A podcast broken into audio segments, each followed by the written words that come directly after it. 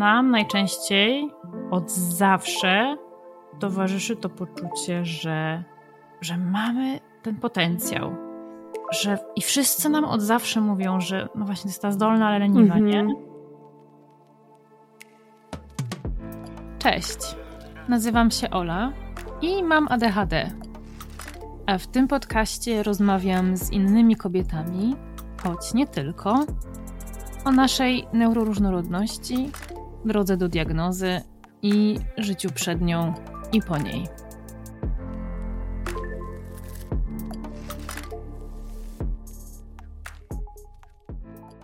Cześć dziewczyny, chłopaki i wszystkie osoby słuchające.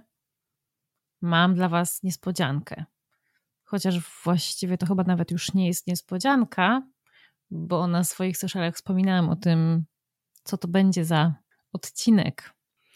No więc w związku z niespodziewanym zwrotem akcji, tym razem do rozmowy postanowiłam zaprosić samą siebie. A w zasadzie to nie ja siebie tu zaprosiłam, tylko zrobiła to jedna z moich dotychczasowych gościń, Marta Zwolińska. Bo to ona zaproponowała, żebyśmy kiedyś odwróciły rolę i przeprowadziły rozmowę, w której to ja odpowiadam na pytania, które zazwyczaj sama zadaję. Bardzo mi się ten pomysł spodobał i uznałam, że to świetny pomysł na uczczenie rocznicy atypowych. Z tym, że rocznica przyszła i poszła, a ja nie zdążyłam ogarnąć ani montażu, ani wszystkich tych innych kwestii, które są związane z wypuszczeniem odcinka na czas. Zresztą w dzień urodzin podcastu byłam totalnie pochłonięta nagrywkami do projektu, nad którym pracowałam z zespołem Mixpace, o którym już Wam wspominałam i o którym na pewno Wam jeszcze trochę dokładniej opowiem, kiedy przyjdzie na to czas. Dlatego w iście adechadowym stylu urodzinowy odcinek atypowych wlatuje dwa tygodnie po urodzinach atypowych. Happy birthday to me! No, a o czym będzie ta rozmowa, w której wreszcie przestałam się chować za swoimi rozmówczyniami? Otóż dowiecie się dzisiaj na przykład, y, co skłoniło mnie do nagrywania tych rozmów i dlaczego zdecydowałam się właśnie na taki format. Usłyszycie, jak to mówią Anglicy, z ust samego konia. Uwielbiam to powiedzonko, szkoda, że nie działa po polsku. No więc dowiecie się, kim jest Ola Adechadówka, i co robi, jak nie nagrywa dla Was podcastu. Opowiadam też Marcie sporo o coachingu i o mojej drodze do pracy z innymi adochadówkami adechadziarzami, o której mało na social mediach do tej pory opowiadałam. No i co? Ja nie wiem, czy to jest rozmowa, której chciałyście i chcieliście wysłuchać, ale już ją nagrałam i zmontowałam, więc dostaniecie akurat taki odcinek w tym tygodniu. Czy tego chcecie, czy nie? Reklamacji nie przyjmuję. Dodam też, że w tym odcinku opowiadam Marcie trochę o kulisach tego, w jakich okolicznościach atypowe w ogóle powstają. Mówię jej o tym, że podcast w żaden sposób na siebie nie zarabia i że poświęcam na to swój własny czas, którego niestety mam coraz mniej w związku z tym, ile innych rzeczy robię naraz poza pracą na etacie. Więc jeśli są tu osoby, które tego słuchają i chcą w ramach podziękowania jakoś mnie wesprzeć, no to mogą postawić mi kawę. I teraz jest na to dobry moment. Ja naprawdę doceniam każdą taką wpłatę. Ale jeśli są tu takie osoby, które słuchają atypowych regularnie i doceniają moją pracę, ale na przykład nie stać ich na to, żeby mi tę kawę postawić, to ja się absolutnie nie obrażam, bo są inne rzeczy, które możecie zrobić możecie, i uwaga, to ważne, możecie zasubskrybować atypowe na YouTubie. Nawet jeśli słuchacie mnie częściej albo w ogóle na Spotify'u albo na jakiejś innej platformie podcastowej. E, dlaczego Was o to proszę? No bo w tym momencie brakuje mi około 350 subskrypcji do tego, żeby móc włączyć monetyzację kanału. Więc dla Was to tak naprawdę tylko kilka kliknięć myszką a mnie to przybliża do możliwości zarabiania na treściach, które tworzę na YouTubie. Poza tym możecie też ocenić mój podcast na platformie, na której go słuchacie. Dla mnie to też jest ważny znak płynący od Was, że słuchacie tego, co robię i że lubicie te rozmowy, że coś dla Was znaczą. No i oczywiście możecie zaobserwować mnie na socialach i zaangażować się tam w dyskusję pod postami. To dokarmia algorytmy i pozwala mi docierać do szerszego grona odbiorców i odbiorczyń. No i co? To by chyba było na tyle. Mm, przestaję Was już męczyć i zostawiam Was z tą rozmową, o, której, o którą wcale nie prosiliście, a która pozwoli Wam wreszcie chyba trochę lepiej mnie poznać. Także zapraszam Was do wysłuchania w całości, albo nie, jak sobie życzycie. Chyba ty musisz zacząć. Siedzą, siedzą, siedzą dwie babki, patrzą się na siebie i nie wiadomo, która zacznie. No dobra, e, no to ja zacznę w takim razie. Cześć Ola. Cześć Marta. E, to może powiedzmy w ogóle, co tu się dzisiaj wyprawia. Ja jestem Marta i jestem gościnią, która brała udział w podcaście Oli chyba dwa miesiące temu, jakoś tak.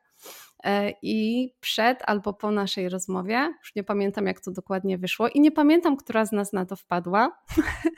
O, ja też nie pamiętam, szczerze mówiąc. No, no, doszłyśmy do tego, że zrobimy też wywiad odwrócony, w którym to. W którym to chyba był Twój pomysł. Chyba mój? Mhm. Mhm, w którym to ja porozmawiam z, z Olą i, i ja ją przepytam o jej życie i jej historię.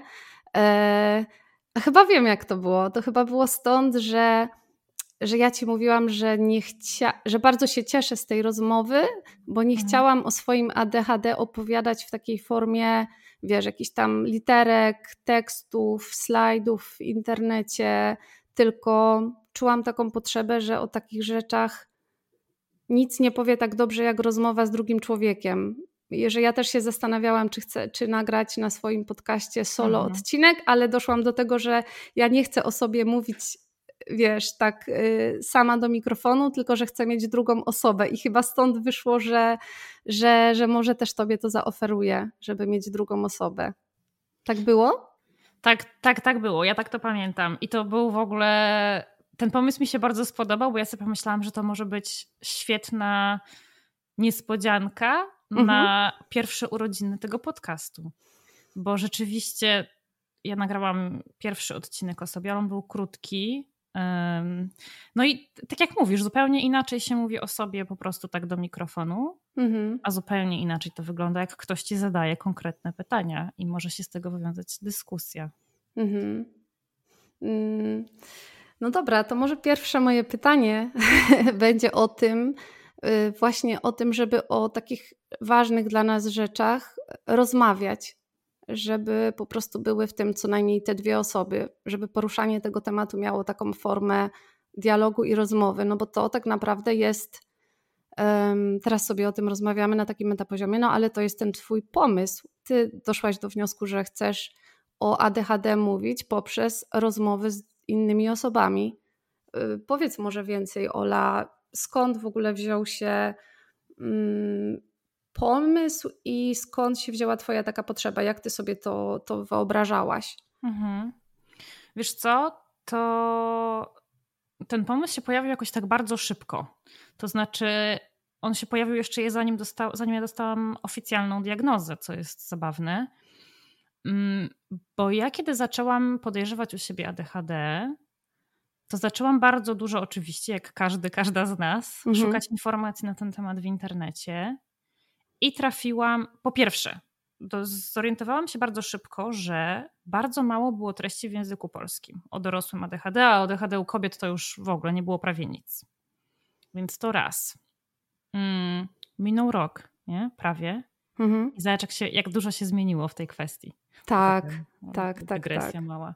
Um, ja zaczęłam w tym czasie słuchać podcastów anglojęzycznych i bardzo rezonował ze mną jeden e, i to był podcast Women in ADHD. E, nie wiem, czy go znasz, prowadzony przez Katie Weber. Mm, no to jest właśnie dokładnie ten sam format. Mm, siedzą kobiety i rozmawiają ze sobą o swoim doświadczeniu. I co mnie uderzyło w tym podcaście, to to, że bez względu na to, jak wiele rzeczy nas różniło, bo to najczęściej były Amerykanki, Kanadyjki, generalnie wiesz, osoby dosyć daleko, daleko ode mnie kulturowo. Mhm. Mm, bez względu na to, jakie były ich historie życiowe, pochodzenie, wiek, te doświadczenia były tak podobne do moich i to wszystko tak ze mną rezonowało. E, niejednokrotnie się wzruszyłam i zapłakałam nad, nad, nad tym, co te kobiety opowiadały. Myślałam sobie, kurczę, to jest wspaniałe. Dlaczego tego nikt nie robi po polsku? Mhm. No i tak długo z tym chodziłam, no bo najpierw pomyślałam sobie po pierwsze, no ja sama nie mam diagnozy, więc nie będę opowiadać ani pytać nikogo o ADHD sama, nie wiedząc, czy ja ją w ogóle mam. Dlatego najpierw musiałam się zdiagnozować, a jak się zdiagnozowałam, no to wjechał mi syndrom oszusta i, i długo myślałam sobie o tym, że kim ja w ogóle jestem, żeby jakiś podcast nagrywać, nie? Kto będzie w ogóle tego słuchał. Mm. I, i, I jeszcze jedna rzecz była taka, która sprawiła, że ja pomyślałam sobie, że to może być dobry pomysł, pomysł na właśnie taki format, a nie inny. Grupa na Facebooku dla mhm. dorosłych z ADHD, bo ona spraw- bardzo podobną rolę odgrywała ta grupa, jak te, te podcasty Katie Weber. To znaczy, to była wymiana doświadczeń. I znowu, bez względu na to, kto opisywał swoje historie na tej grupie, nieważne, czy to byli mężczyźni, czy kobiety, wiesz, y, tam było bardzo dużo mnie w tym wszystkim. I ja się pod wieloma z tych historii i z tych doświadczeń mogłam podpisać obydwiema rękami. Mhm. E, więc pomyślałam, że sobie, że to jest to. Jeżeli to tak we mnie rezonuje i w innych też, to coś jest na rzeczy i trzeba z tym coś zrobić. Mhm. Um, um, co to znaczy bardzo dużo ciebie? Co to znaczy dzisiaj? O, kim jak... jest Ola? Kim jest Ola ADHD-ówka? O, dobre pytanie. Um, takie bardzo coachingowe. Nieświadomie. E, wiesz co? ha, kim jest Ola Adychadówka? No to wiesz, to, to, to należałoby wyjść od tego, kim jest Ola w ogóle, bo ja tego już nie oddzielam. Mhm. Ja miałam takie zapędy, jak każdy chyba, tak zwłaszcza na początku, żeby tak rozdzielić to, co jest to, to co przynależy do mojego ADHD. Hmm. Może dlatego, że to mi dawało jakieś takie wyjaśnienie pewnych kwestii i sprawiało, że ja mogłam sobie powiedzieć, że no to nie jest tak, że coś ze mną jest nie tak, nie? Mhm. po prostu to dlatego, że mój mózg funkcjonuje tak, a nie inaczej. Ale no dzisiaj już tego tak, dzisiaj już na to tak nie patrzę. I nawet mówiłam o tym wielokrotnie i, i pytam często o to moje gościnie. Mhm. O to takie rozdzielanie jednego od drugiego. Więc tak, taka bardzo krótka odpowiedź na to pytanie to jest Ola ADHD-ówka, to jest po prostu Ola. Mhm, ale mhm. właśnie to, to ja trochę wrócę, bo właśnie powiedziałaś, że było w tych rozmowach bardzo dużo ciebie i, i, i ciebie po prostu jako Oli. Um,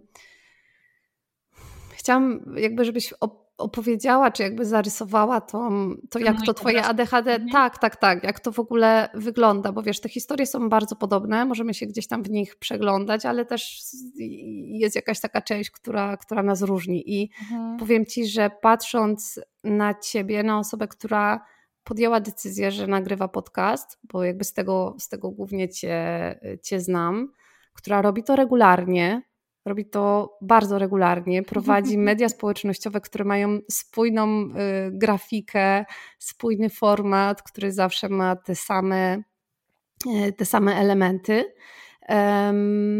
No widzę taką, wiesz, osobę, która to, co sobie postanowiła, to, to osiąga i, y, i, i te różne cechy ADHD-owe, które, o których czasami słyszymy, które w sobie widzimy, no być może na pierwszy rzut oka nie są jakoś tak mocno, mo, mocno zauważalne. Jakie jest to twoje ADHD?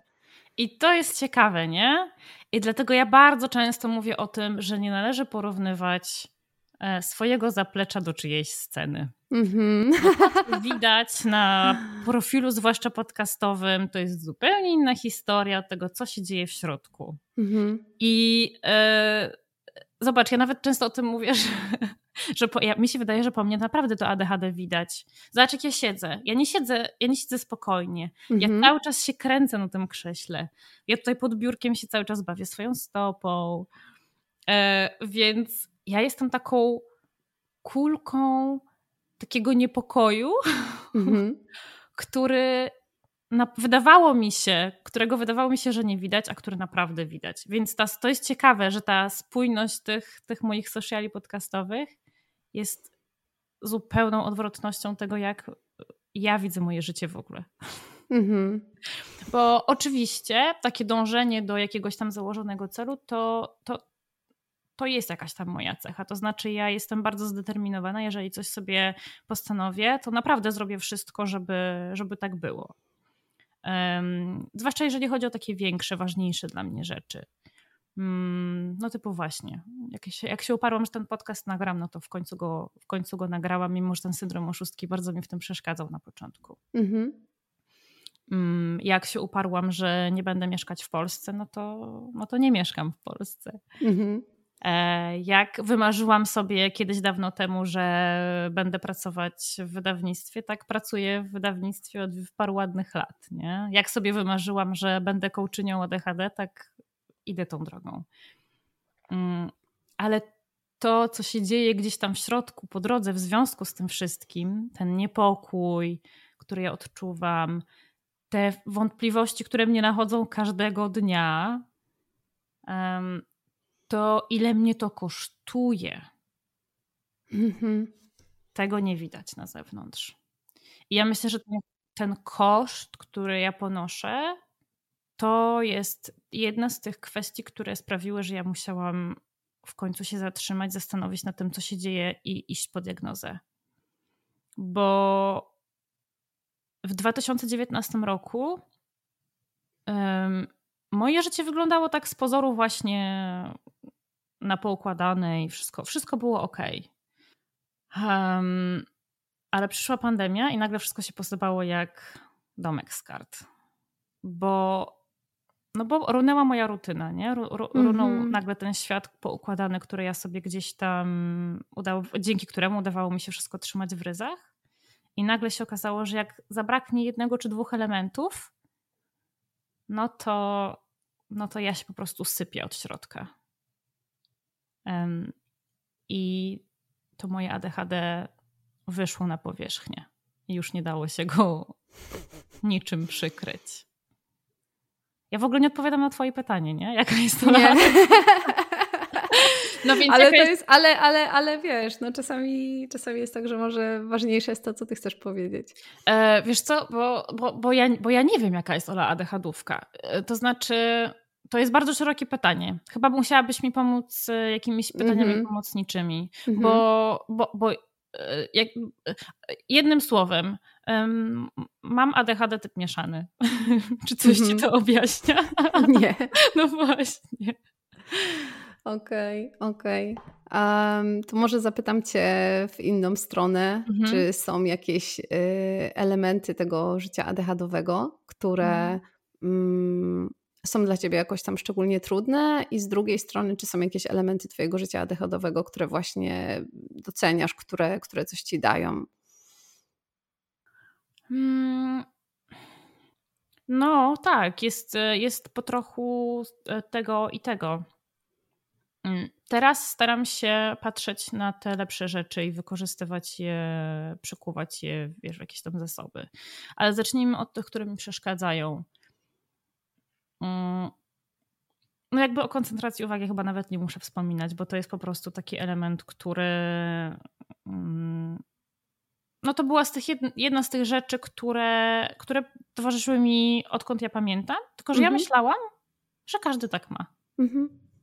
Zwłaszcza, że wiesz, ja wyrastałam w rodzinie, w której jak podejrzewam wszyscy mają ADHD. Więc mi się to wydawało zupełnie naturalne, że ja nie mogę się dłużej skupić na czymś, co mnie zupełnie nie interesuje. Ja pamiętam do dziś, jak ja się próbowałam uczyć historii, bo historia to zawsze był mój naj, naj, najokropniejszy przedmiot w szkole. Ja nie zdałam matury z historii, musiałam pisać poprawkę. O. Mhm. E, ja po prostu nie byłam w stanie. Ja czytałam jedno zdanie 15 razy i nic mi w głowie nie zostawało. Mm, no więc oczywiście myślałam sobie, że ja po prostu jestem, wiesz, jakaś niewystarczająco jakaś tam inteligentna, nie wiem. Coś, coś, tam, coś tam jest nie tak, ale, ale generalnie to wszyscy tak mają, tylko że jakoś innym udaje się to, udaje się z tym walczyć, nie? Mhm. Um, ja zawsze bardzo wiele rzeczy zaczynałam, a niewiele kończyłam. I co ciekawe, dopóki miałam bardzo dużo obowiązków na początku szkoły podstawowej, bo oprócz tego, że chodziłam normalnie do szkoły, to chodziłam jeszcze do szkoły muzycznej pierwszego stopnia. Więc ja ze szkoły podstawowej tak naprawdę przepakowywałam plecak i leciałam na zajęcia do szkoły muzycznej. Wracałam, odrabiałam lekcje, ćwiczyłam grę na, na pianinie i niewiele tego czasu mi zostawało na jeszcze coś innego. To to mi pozwalało tak, wiesz, trzymać siebie i tu moje ADHD w ryzach. I mam wrażenie, że wtedy te moje objawy jakoś tak nie, nie były na tyle dokuczliwe albo widoczne, żeby w ogóle ktoś mógł cokolwiek zauważyć. Mm, poza impulsywnością może i taką, wiesz, no, no, dysregulacja emocji to od najmłodszych lat mi towarzyszyła. Natomiast w momencie, kiedy ja e, tę szkołę muzyczną pierwszego stopnia skończyłam i odpadła mi duża część obowiązków, to wszystko mi się rozleciało. Znowu, tak jak, tak jak później w tej pandemii, nie? Nagle się mm -hmm. okazało, że po prostu ten schemat, ta rutyna, która mnie trzymała jakoś, um, no zabrakło jej i wszystko, wszystko poszło w cholerę.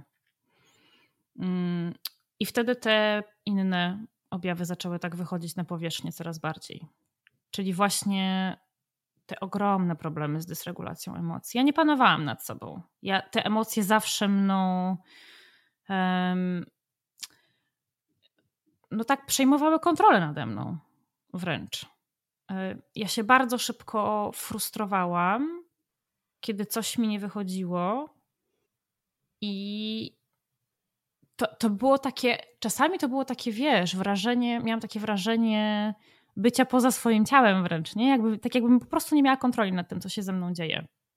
I to trwało kilka sekund i potem emocje odpuszczały i natychmiast wracałam do normy, nie? Więc um, i to znowu w mojej rodzinie to było takie normalne. Ja nie byłam jedyną osobą, która w ten sposób reagowała, więc po prostu wydawało mi się, że znowu każdy tak ma.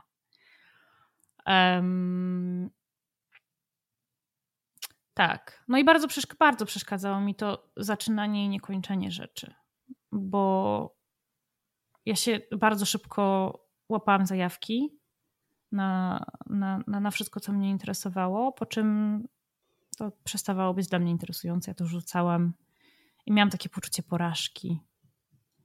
Znowu wydawało mi się, że wszyscy dookoła potrafią dokończyć swoje sprawy, a ja nie, więc do cholery jasnej, nie? Co, co jest ze mną nie tak? Mhm. Mm.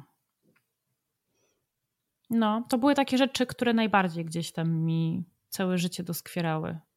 I no, potem pojawiły się oczywiście problemy z, e, ze stanami lękowymi, mm, epizody depresyjne, które ja mam wrażenie, że one musiały się zacząć gdzieś tam w życiu nastoletnim, tylko oczywiście nikt tego nigdy nie zdiagnozował, nie nazwał mi się po prostu wydawało, że jestem smutna albo zła. Bo moja depresja się objawia też często tak, że ja jestem zła bardzo. Bardzo się szybko irytuję. Mm, więc to się tak nakładało. Ja, ja szukałam oczywiście rozwiązań na te poszczególne rzeczy, szukałam odpowiedzi, ale nigdy nie łączyłam tego ze sobą w żaden sposób. Wiesz co, właśnie myślę sobie o tych wszystkich, wiesz, y, nas, powiedzmy kobietach y, po 30 czy po 40, które no nie miałyśmy szansy na jakąś pomoc właściwie w wieku tym nastoletnim, kiedy zazwyczaj się te rzeczy uwidaczniają. Też jako, z, z, takim wiesz, dużym współczuciem sobie o tym myślę i takim przytuleniem e, tych, tych, tych młodych kobiet. Równocześnie fajnie, że dzisiaj to wygląda inaczej, że mm. młode, młode osoby mają do tego dostęp.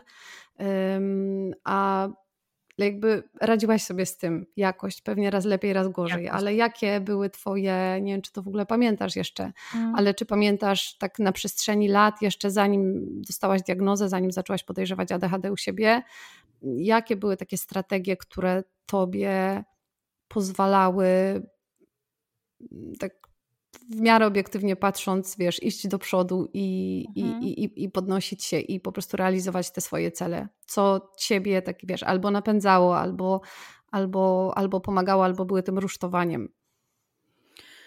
Przede wszystkim zmiany.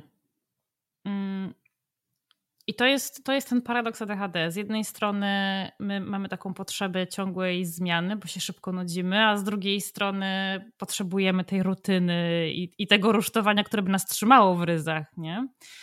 E, więc u mnie było bardzo dużo zmian różnych. Ja mhm. e, po studiach wyprowadziłam się natychmiast za granicę. Mieszkałam 3 lata we Francji, potem po trzech latach przeprowadziłam się tutaj do, do Londynu. Mm, zmieniałam pracę, zmieniałam środowiska często.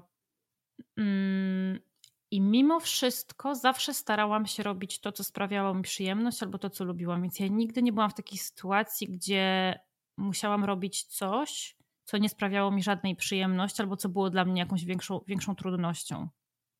Bo myślę, że gdybym znalazła się w takiej sytuacji, to pewnie e, pewnie gdzieś tam posypałabym się dużo wcześniej.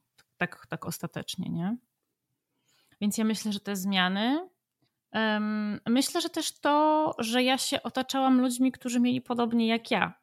Więc my sobie nawzajem dawaliśmy takie wsparcie i poczucie, że, że to jest okej, okay, nie? Że mimo, że nikt z nas nie znał odpowiedzi na nikt z nas nie znał odpowiedzi na to pytanie, dlaczego my tak mamy, to no, tak się wspierałyśmy, wspieraliśmy w tym, byciu trochę innym niż cała reszta. Mm, I wiesz co? Od 11 lat tym moim rusztowaniem był mój mąż. Mm.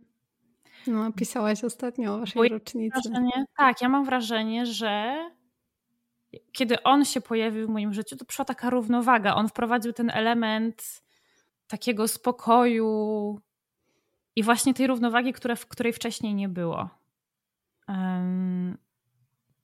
No, ja teraz tak sobie uświadamiam, że rzeczywiście to, to, to, był, to był chyba ten najważniejszy element. Ja nie musiałam sobie już sama z tym wszystkim radzić. Ja nie musiałam sama pamiętać o tym, że trzeba wyrzucać śmieci, pozmywać naczynia. Um, ja w ogóle się nie martwię o płacenie rachunków. To wszystko jest na jego głowie. Ja w ogóle o tym nie muszę myśleć. Um, do tego stopnia, że to on pamięta o tym, że tam trzeba, nie wiem, w aplikacji bankowej coś ustawić na moim własnym koncie. Um, no, więc to było takie wsparcie. I to jest ciekawe, że wiesz, my przez tyle lat w ogóle nie wiedzieliśmy, że to ADHD i że, tak, że ja takiego wsparcia potrzebuję, ale my tak po prostu intuicyjnie mhm. znaleźliśmy sposób na radzenie sobie z, z tym moim ADHD i ja pytałam mojego męża niedawno o to, czy do momentu, kiedy ja dostałam diagnozę, on nie było takich, takich, takich chwil, kiedy on miał tego dość, nie? że tak dużo rzeczy jest na jego głowie, że on musi o tych rzeczach pamiętać, że on musi e, radzić sobie z tą moją, z tymi moimi wybuchami złości, z tą moją impulsywnością. I on mi powiedział coś takiego, że, że oczywiście ta moja diagnoza zmieniła sporo w takim sensie, że on po prostu mógł zrozumieć, że to ma nazwę, ale on cały czas sobie myślał, że no ja tak po prostu mam i już. I już. I jemu wcale, wcale ta, ta, ta etykietka ADHD nie była potrzebna do tego, żeby być wspierającym partnerem. Mm. No właśnie chciałam zapytać o to, jak na to zareagował, ale, ale fajnie, że sama już to powiedziałaś. Mm. Tak, on jak tylko ja zaczęłam podejrzewać ADHD u siebie, mm, on nigdy na, nie próbował tego poddawać wątpliwość. natychmiast zaczął bardzo dużo na ten temat czytać. I to się śmiesznie złożyło, bo w tym samym czasie jego przyjaciel zaczął podejrzewać ADHD u siebie, zupełnie jakby niezależnie, nigdy o tym nie rozmawialiśmy, po prostu taki zbieg okoliczności.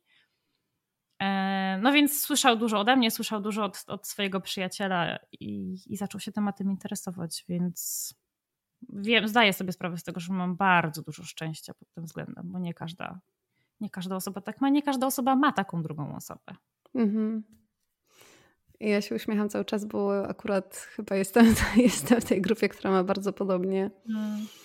Um, łącznie z tym, że tak teraz patrzę na piękne kwiaty tutaj za tobą w twoim pokoju i widzę gdzieś w odbiciu kwiaty w, w, moim pokoju, gdzie nagrywam. Mm -hmm. I sobie myślę o tym moim kochanym mężu, który e, że tak powiem, odziedziczył w spadku moją zajawkę na kwiaty, która trwała kilka lat, ale potem absolutnie mi, mi e, się wyczerpała i teraz on je podlewa. To nie, I doprowadza ja nie... do jakiegoś takiego stanu i wręcz, wręcz, wręcz czasami tak to wygląda. To ja niestety na mojego męża w tej kwestii liczyć nie mogę. Mhm. Ale widzę, że kwiaty się trzymają pięknie, więc chyba. No, ale chyba to jest moja, ciebie... moja zasługa, tylko i wyłącznie. Mhm. Mhm. No, ale trzymasz, jesteś taką wkręconą kwiaciarą.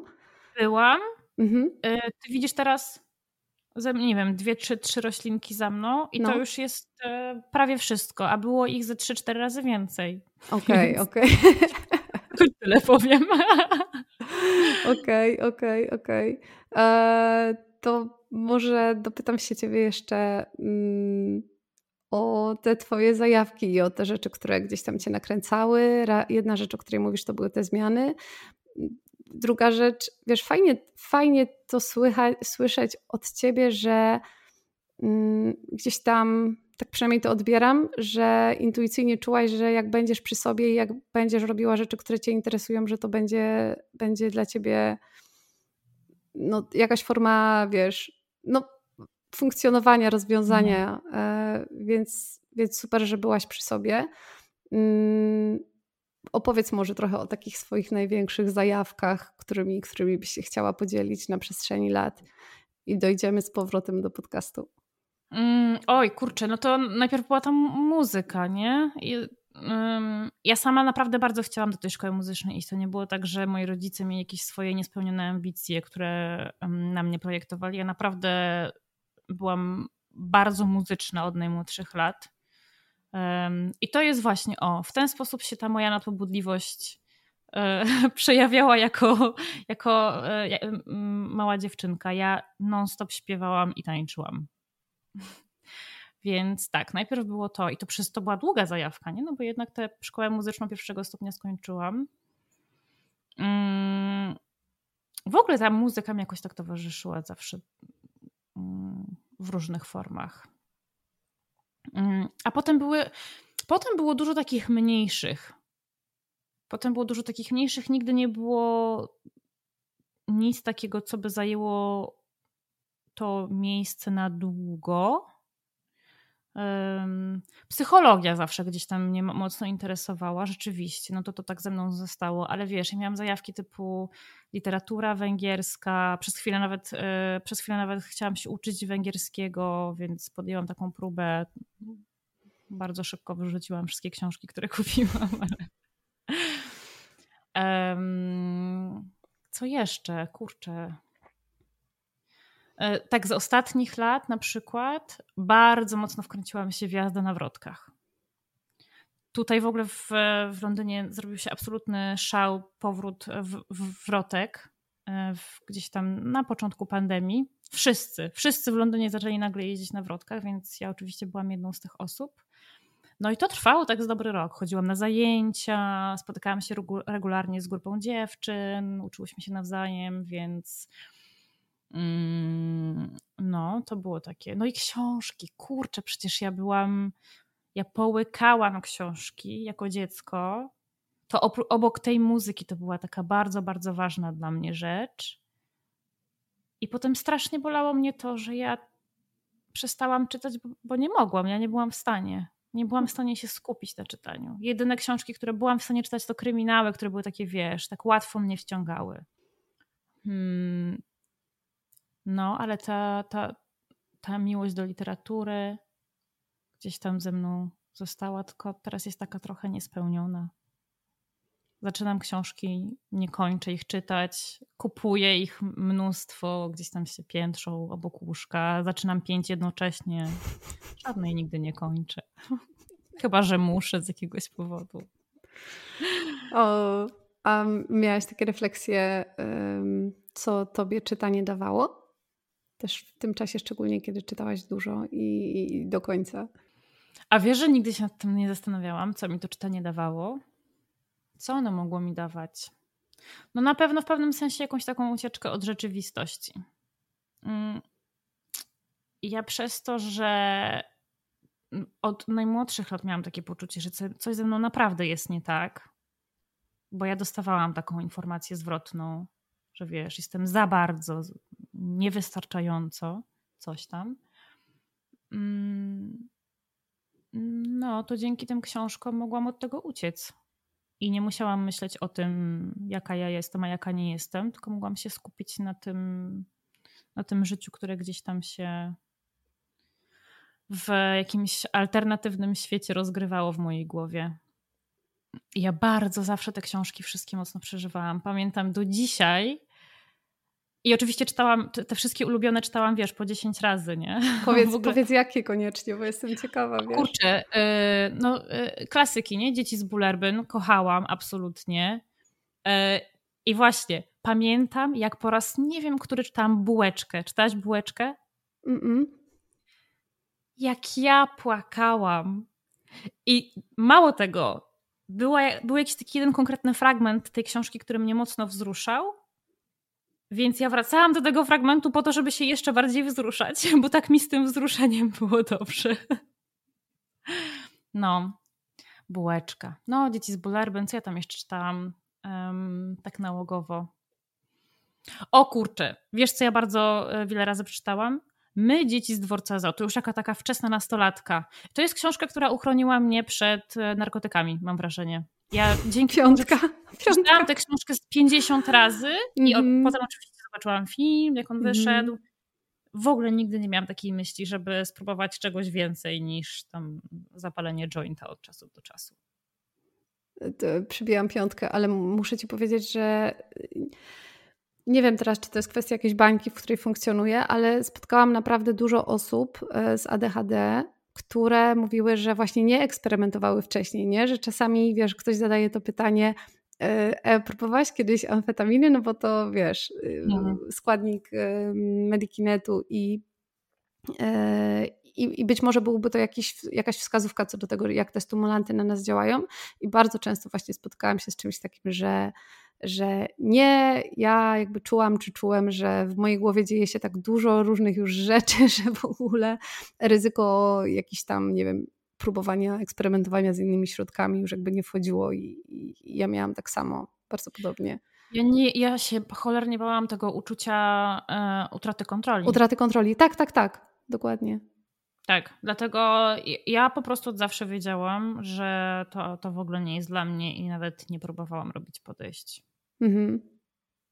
Okej, okay, e, dobra. A jeszcze mm, są jeszcze jakieś książki, które były dla ciebie ważne z tego okresu takiego wczesno młodzieńczego? O Jezu, wiesz jak jest z pamięcią naszą, że na pewno były. Ja nie jestem w stanie, ja, okay. ja, wiesz, jak skończymy nagrywać i ja mhm. pójdę, nie wiem, robić to sobie to, przypomnisz. Co mam robić, to sobie przypomnę.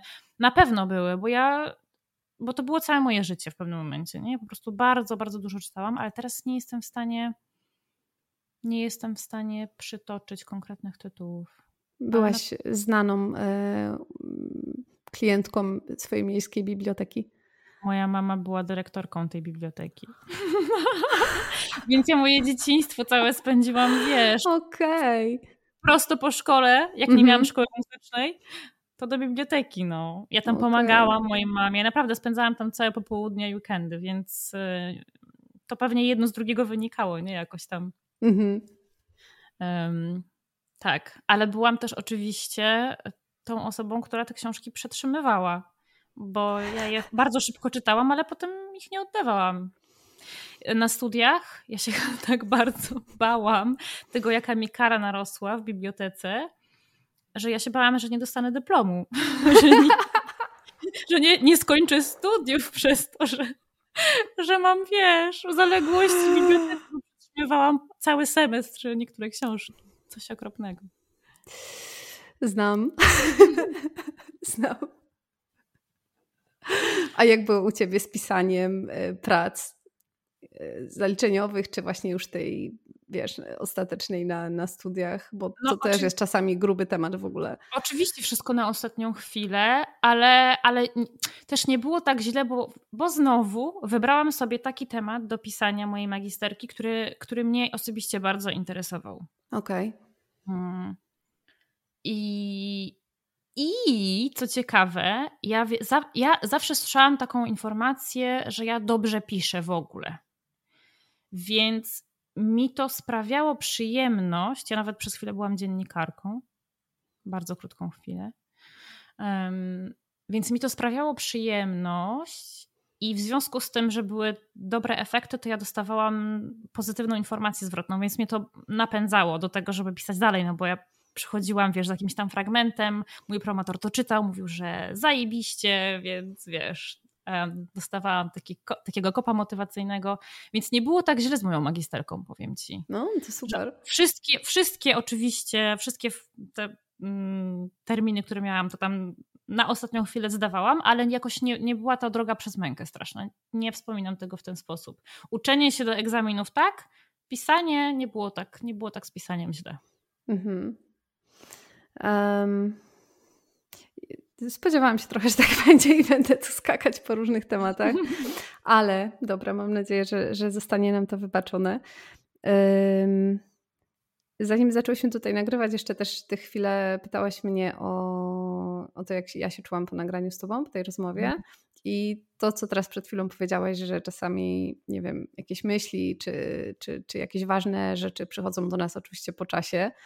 E, to właśnie zapomniałam powiedzieć Ci tego na początku, ale powiem teraz i może nas to do czegoś doprowadzi, że jakoś, wiesz, jak mieliłam w sobie też te wrażenia po tej rozmowie z Tobą, to sobie uświadomiłam pewną metaforę, która jest też o moim życiu.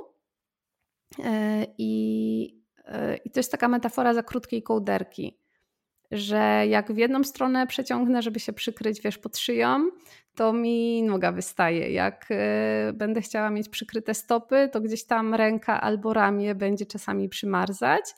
I że tak sobie uświadomiłam, że to jest ta metafora, która akurat w moim przypadku gdzieś w tym adechadowym życiu występuje, że, mm, że wiesz, pewne, pewne rzeczy.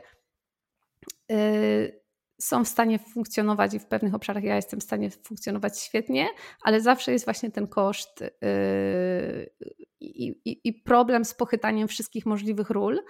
I nie wiem, czy w jakiś sposób to z Tobą rezonuje. Tu kiwasz, że trochę chyba tak. I chcia, chciałam, chciałam zapytać o takie Twoje właśnie podejście do różnych ról, czy do angażowania się w różne rzeczy, bo też dużo osób z ADHD czasami właśnie szukając tej dopaminy i szukając tych, tych wrażeń, angażuje się w bardzo dużo różnych, nie wiem, projektów, relacji, y, działań.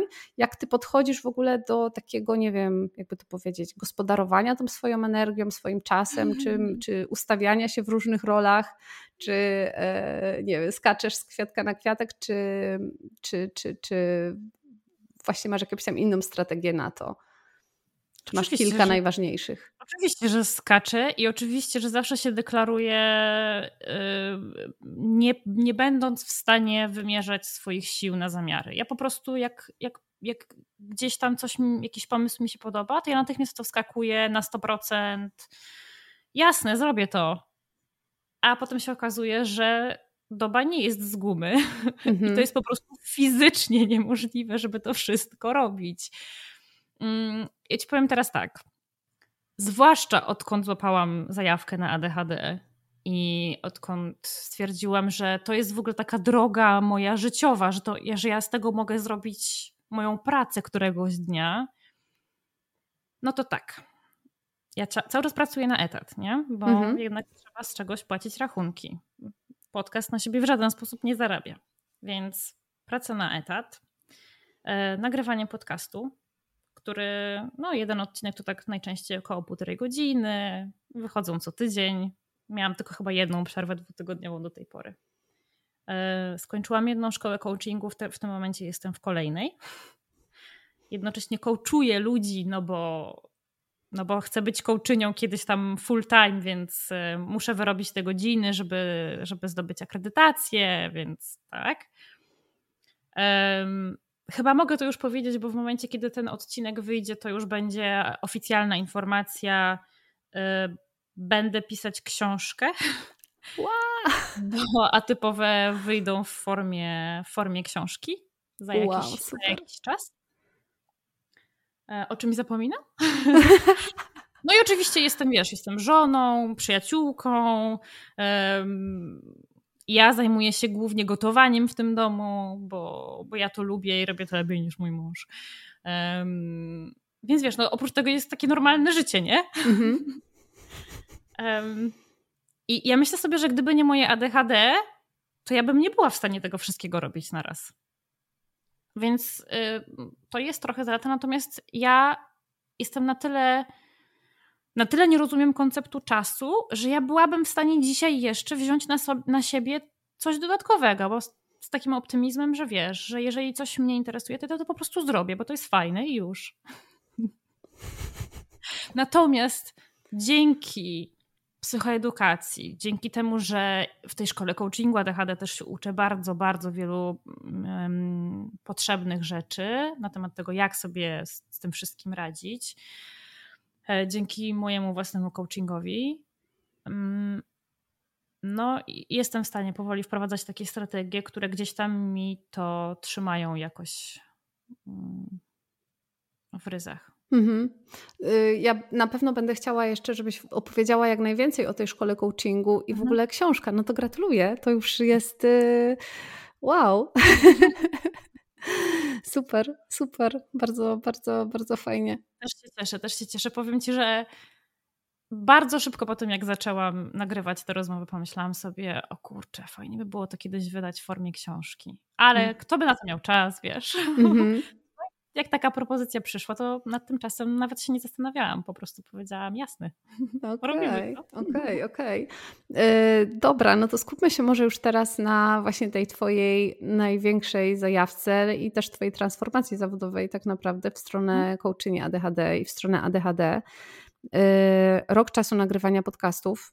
To rozumiem, że jakby sama decyzja, samo nagrywanie i wydawanie podcastu to jest, to była ta, ten powiedzmy pierwszy i i bardzo ważny etap, e, który cię dalej doprowadził? Bo decyzja o tej szkole pojawiła się już w trakcie nagrywania, czy, um, czy przed?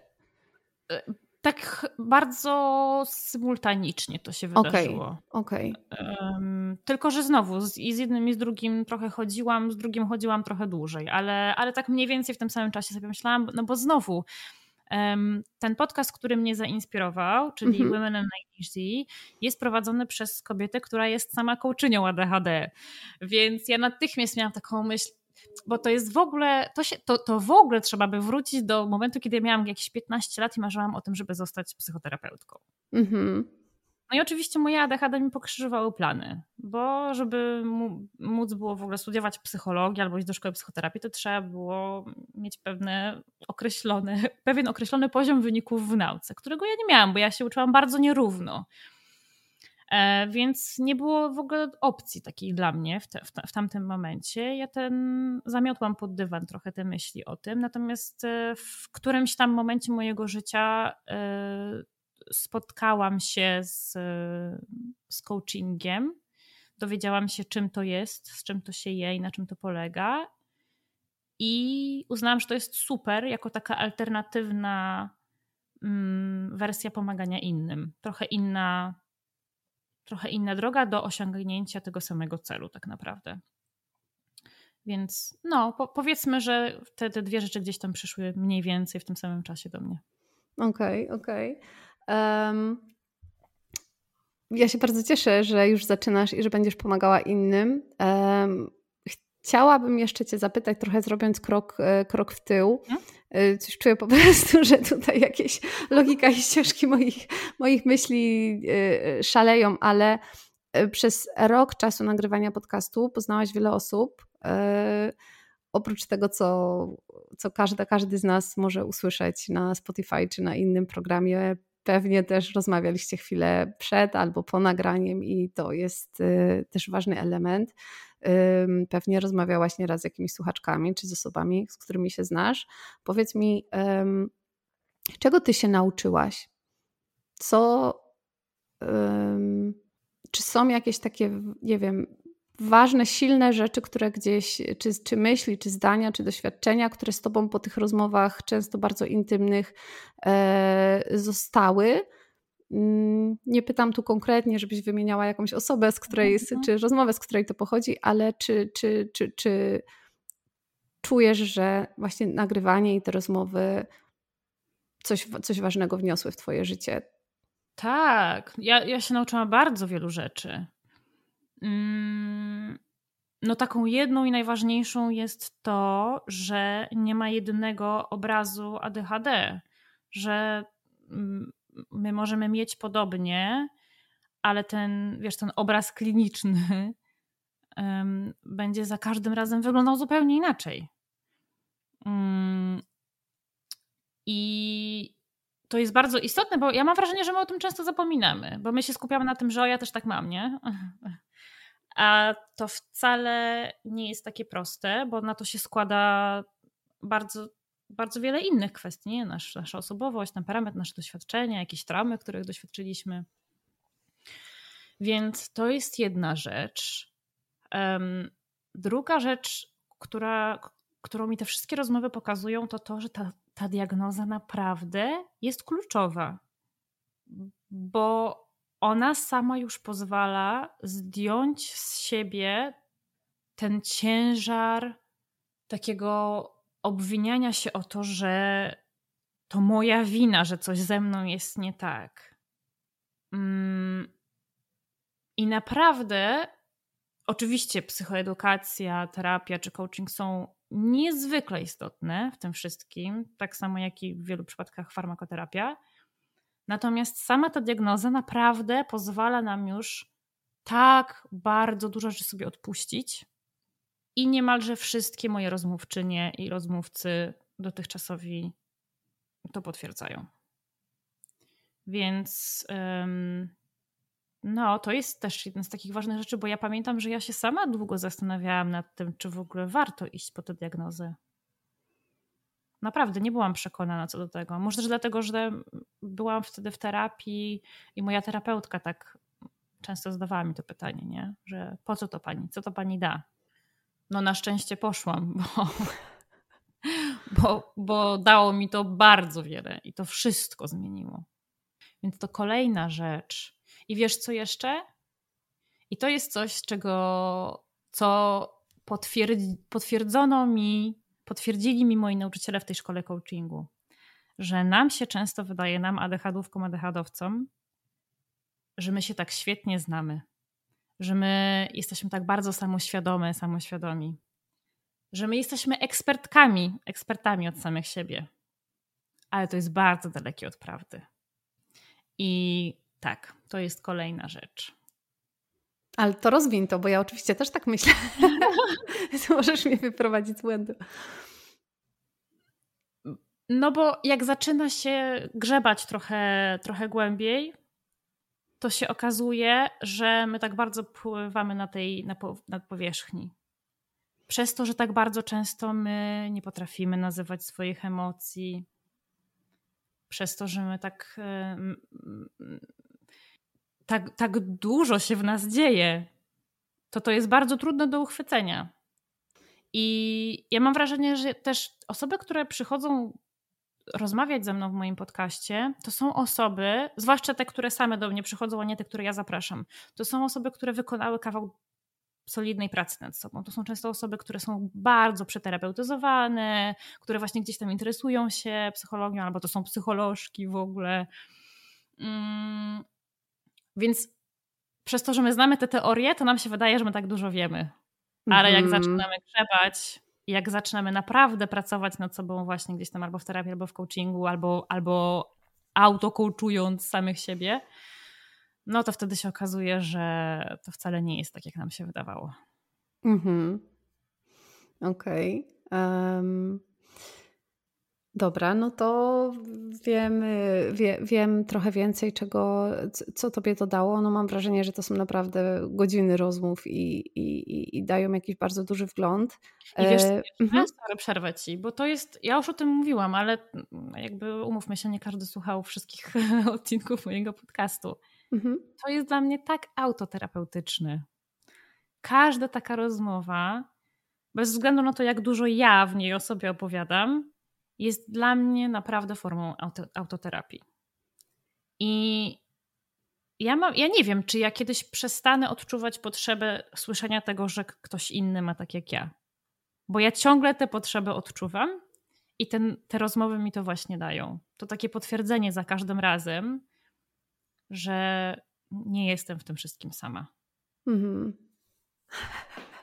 To, to muszę ci powiedzieć, że że ja dzisiaj też e, trochę tak się czuję, słuchając tych wszystkich rzeczy.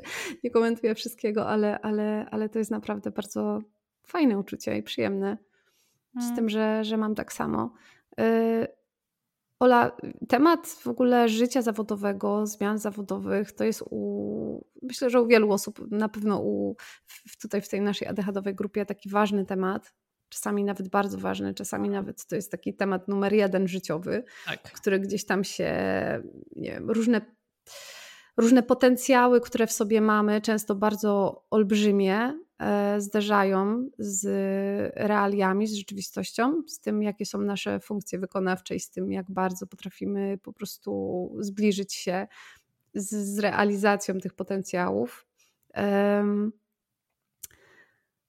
powiedz, jak ty się czujesz w tej teraz swojej zmianie zawodowej, w tej, w tej ścieżce? Co to tak naprawdę dla ciebie oznacza? E, też fajnie, że mówisz otwarcie, że chcesz e, zawodowo już na cały etat za jakiś czas, kiedy gdzieś jakiś tam proces e, się wydarzy, zajmować się już tylko tym. No to jest temat, wiesz, to, to, to brzmi jak naprawdę gruba rzecz i, i wierzę, że że, że to jest rzecz na lata, która z tobą będzie. Powiedz mi, co to w ogóle dla ciebie znaczy? Co dla ciebie znaczy ta praca zawodowa i teraz ta zmiana, że, że idziesz w tę stronę, w którą idziesz? Mm. To jest, tam jest dużo do rozpakowania mm -hmm. tym pytaniem. Um, no widzisz, to ja wrócę do tego, co mówiłam wcześniej, czyli ja naprawdę od, odkąd pamiętam, miałam w sobie jakieś takie poczucie misji ja gdzieś tam podskórnie czułam, że ja bym chciała w jakiś sposób móc pomagać innym. No tylko jak miałam 15 lat, to jeszcze nie wiedziałam komu i, i w czym, nie? ale, ale zawsze gdzieś tam to czułam. E, I przez to, że przez tyle lat mojego życia zawodowego pracowałam w wydawnictwie i w zasadzie no to z, pomaganiem to raczej nie, niewiele ma wspólnego. Gdzieś tam to we mnie umarło, znaczy nie umarło, gdzieś tam to zas, zasnęło. I, I wróciło właśnie w momencie, kiedy ja zaczęłam czytać o tym, jak bardzo, albo odkrywać nawet to, jak bardzo temat kobiecego, zwłaszcza ADHD, jest niewystarczająco zgłębiony, jak niewiele ciągle się robi badań na kobietach, na dziewczynkach, jak no wiesz, to się łączy też z tym moim osobistym procesem żałoby po diagnozie, z tym takim poczuciem, że gdyby ktoś wcześniej zwrócił na to uwagę, to moje życie mogłoby wyglądać zupełnie inaczej. Nie musiałabym tak bardzo się ze sobą szarpać tyle lat. I, i w zasadzie podcastowi i coachingowi przyświeca podobna myśl. Bo w tym wszystkim chodzi o to, żeby inni właśnie nie musieli nie? się tak męczyć mocno, jak ja się musiałam męczyć. Że może dzięki temu komuś będzie chociaż odrobinę lżej, chociaż odrobinę wcześniej. Mm, i tak sobie o tym czasami myślę, że to, to w ogóle jest takie trochę narcystyczne też, nie? Taki wiesz, mm, ja tu nagle przyjdę i zmienię czyjeś życie i zrobię komuś dobrze.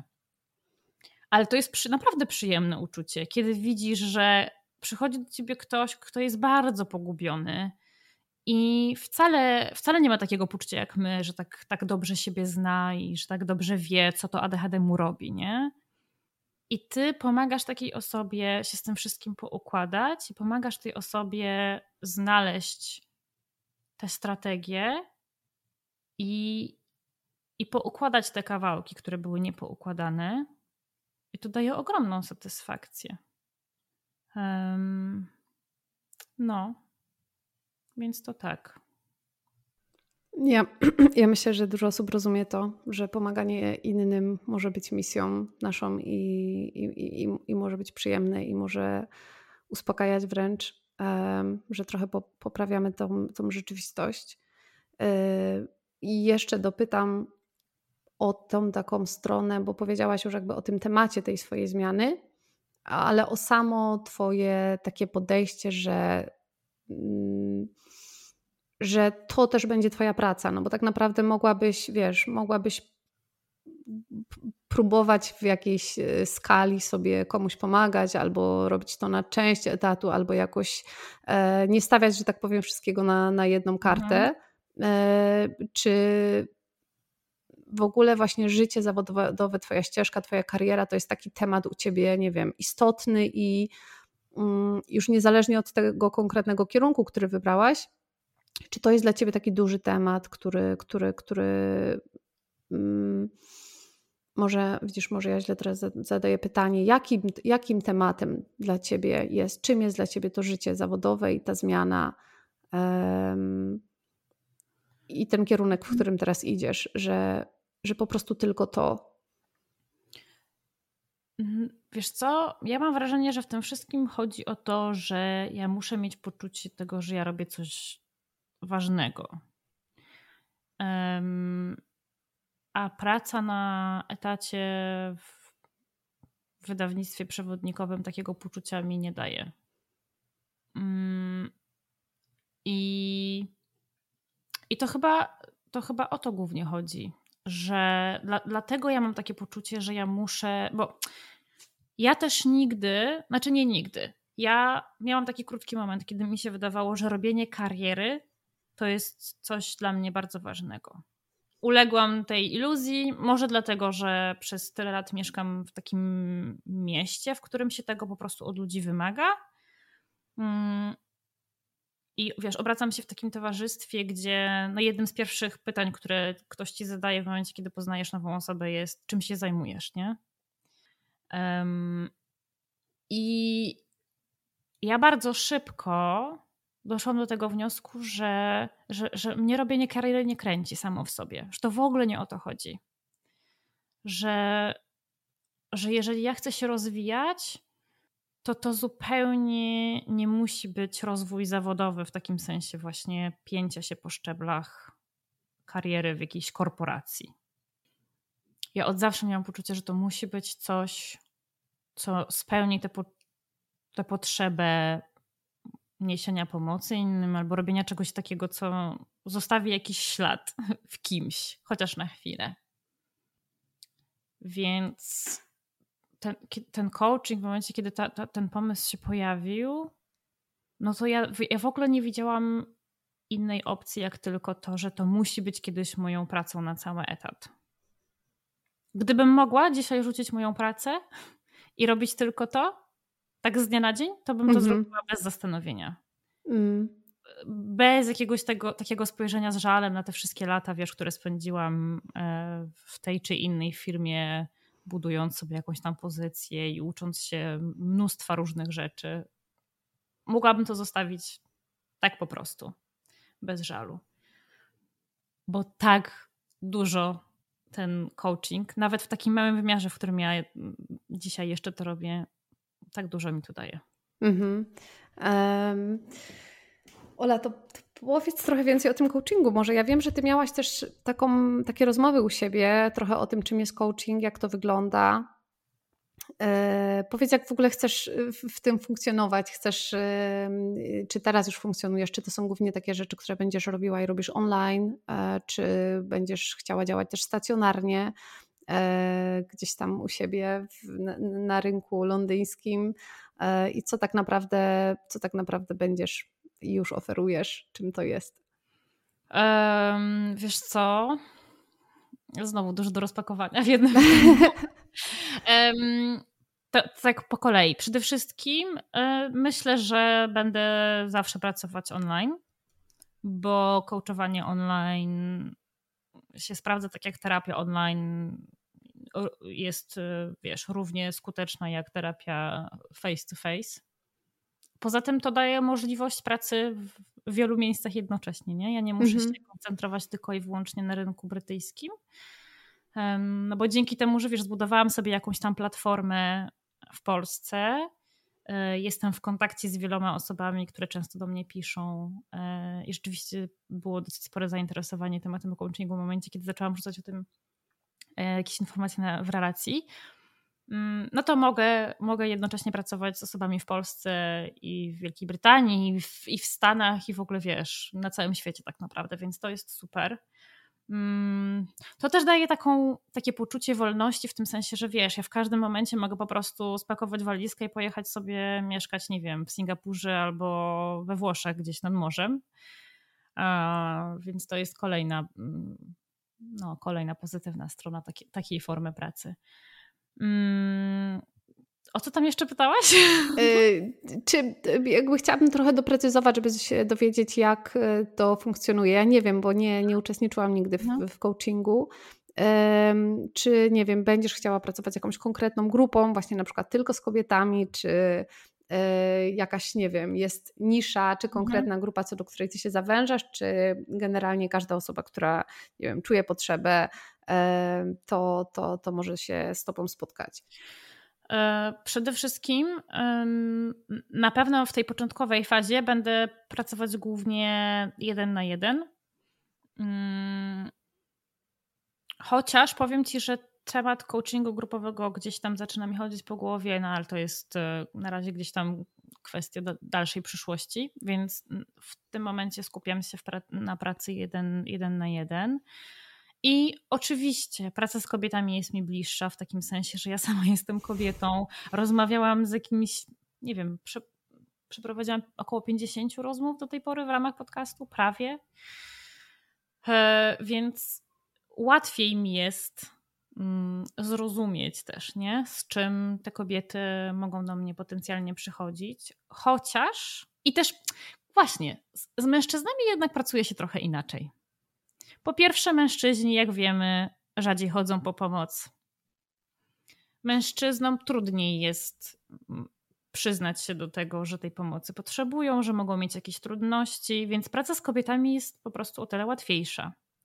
Um, no jest mi bliższa, więc na pewno będzie tak, że główną grupą moich klientek w ogóle będą kobiety i tak już tak jest już teraz, nie?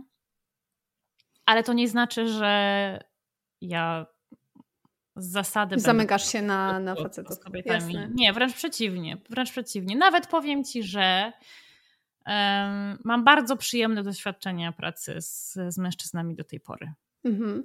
A no nie, nie mogę Cię zapytać o, o to, o konkretne już jakby sesje coachingowe z Twoimi klientami czy klientkami, ale mogę zapytać o Twoją własną, w sensie mhm. o to, co Tobie, bo powiedziałaś też, że skończyłaś jedną szkołę coachingu, jesteś w trakcie drugiej, tak? Mhm, tak. I że jesteś w trakcie jesteś czy byłaś w trakcie coachingu osobistego? E, byłam. Byłaś. E, znaczy, mm, no, byłam, byłam, byłam. byłam. Okej, okay. to, to, być, to być może to też jest jakiś taki fajny przykład, żeby, żebyśmy mogli, żebym ja mogła w ogóle zrozumieć, jak to, jak to działa. Mhm. Co tobie dał ten coaching? Czy to było jakby obowiązkowa w ogóle taka część w ramach studiów, czy faktycznie... To też. Tak, to też? Mhm. To też, to okay. też. E, tak, tak, tak. W momencie, kiedy, kiedy sama uczysz się coachować, no to musisz tego coachingu doświadczyć, nie? No Okej, okay, dobra. Więc my się w szkole nawzajem coachowaliśmy, byliśmy też coachowani czasem w ramach zajęć przez naszych nauczycieli, Um, więc tak, ja jestem bardzo przekołczowana, a jeszcze zanim poszłam do tej szkoły, to poszłam na, taką, na taki proces od początku do końca, e, żeby w ogóle, wiesz, tak poczuć nie do, dokładnie, z czym ten coaching się je, więc e, mhm. e, tak, tak. Sama miałam okazję sporo tego coachingu doświadczyć i to wiesz, od, od wielu różnych osób i to jest super, więc bo tak naprawdę co, co coach to, to inne doświadczenie. Mhm. I co tobie to dało? Ojejku, bardzo dużo. No po pierwsze, pozwoliło mi to tak poukładać to moje ADHD, takie dobrze opisać i powkładać w różne szufladki. Mm. bo ja chyba z tym miałam największy problem na początku, że ja znowu znałam, znałam te teorie, wiedziałam niby tak dużo, ale trudno było mi to tak do siebie konkretnie zastosować, tak to wszystko poukładać i ponazywać. Więc to na pewno. Mm, pomogło mi to też znaleźć strategie, które były naprawdę uszyte na miarę i które sprawiły, że ja się uporałam z rzeczami, których, z którymi nie potrafiłam się uporać wcześniej, mimo wielu prób podejmowanych różnych. Więc w coachingu jest tak, że coach pracuje tak naprawdę zadając pytania. I to nie jest jakaś czarna magia, nie? Ale czasami w momencie, kiedy ktoś zadaje ci na głos pytanie, którego ty sama byś sobie nie zadała, i ty musisz na to pytanie odpowiedzieć, to okazuje się, że dochodzisz do takich wniosków, które są takie niby oczywiste, że ty to wszystko przecież wiesz. Ale jak to usłyszysz wypowiadane na głos własnymi, własnym aparatem gębowym, to nagle się okazuje, że to wcale takie oczywiste nie było.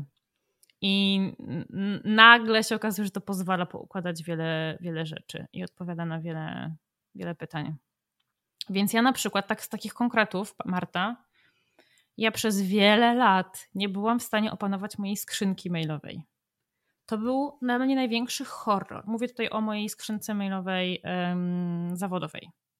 Ja po kilku miesiącach um, urlopu, to się nazywa postojowy w Polsce, urlop postojowy? W czasie pandemii. Nie pracowałam przez kilka miesięcy. Um, ale maile spływały dalej na moją skrzynkę. Ja miałam jakieś 2000, 3000 nieodczytanych wiadomości.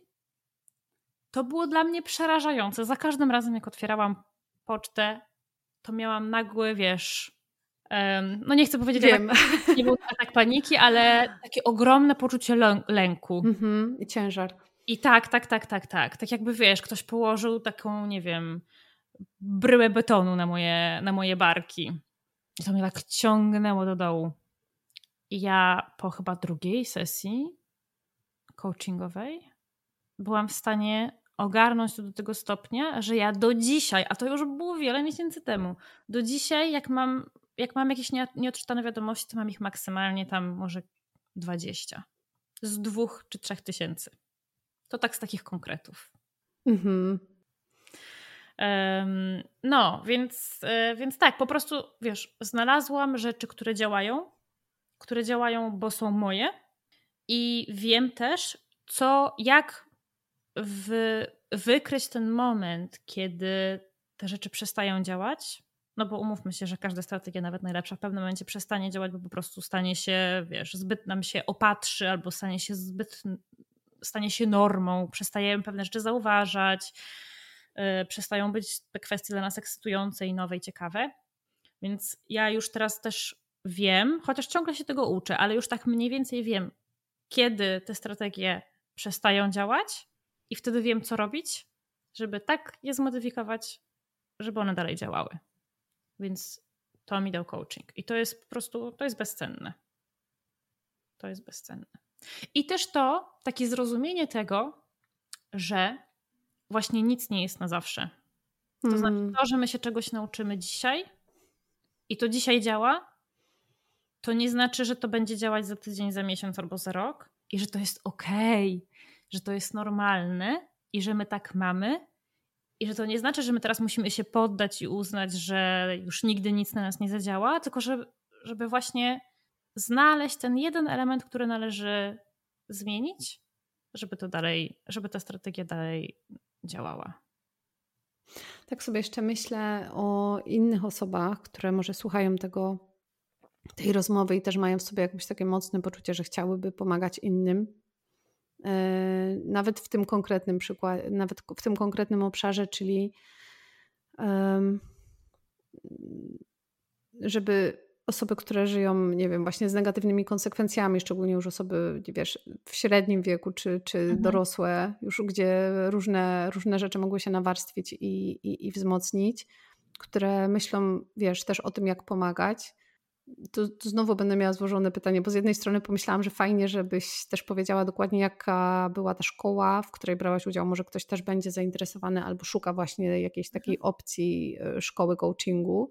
Oczywiście, wiesz, zawsze może skończyć studia e, psychologiczne i być po prostu psychoterapeutką, e, ale oprócz tego zastanawiam się, czy ty masz jakieś jeszcze pomysły albo doświadczenia, albo historie związane inne, in, na inne formy jakby pomagania ludziom e, i jakby szerzenia tej informacji o tym ADHD, szczególnie kobiecym, wiesz, gdzieś, nie wiem, poza bańkami i, i wychodzenia z tym dalej. To zacznę od, pierwszego, od pierwszej części pytania, czyli co można zrobić. To jest w ogóle y, ciekawe, bo ja bardzo dużo dostaję o to zapytań. W momencie, kiedy ja zaczynam mówić o coachingu, to mam wrażenie, że jest takie, y, ten, to zainteresowanie to jest pół na pół, czyli połowa osób jest zainteresowana potencja byciem potencjalnym klientem, klientką, a druga połowa jest zainteresowana tym, jak można zostać coachem, coachynią. Więc jest kilka dróg. Ja wybrałam drogę tańszą, czyli najpierw skończyłam szkołę coachingu w Polsce i tych szkół jest całe mnóstwo e, do wyboru, do koloru. E, są lepsze i gorsze oczywiście.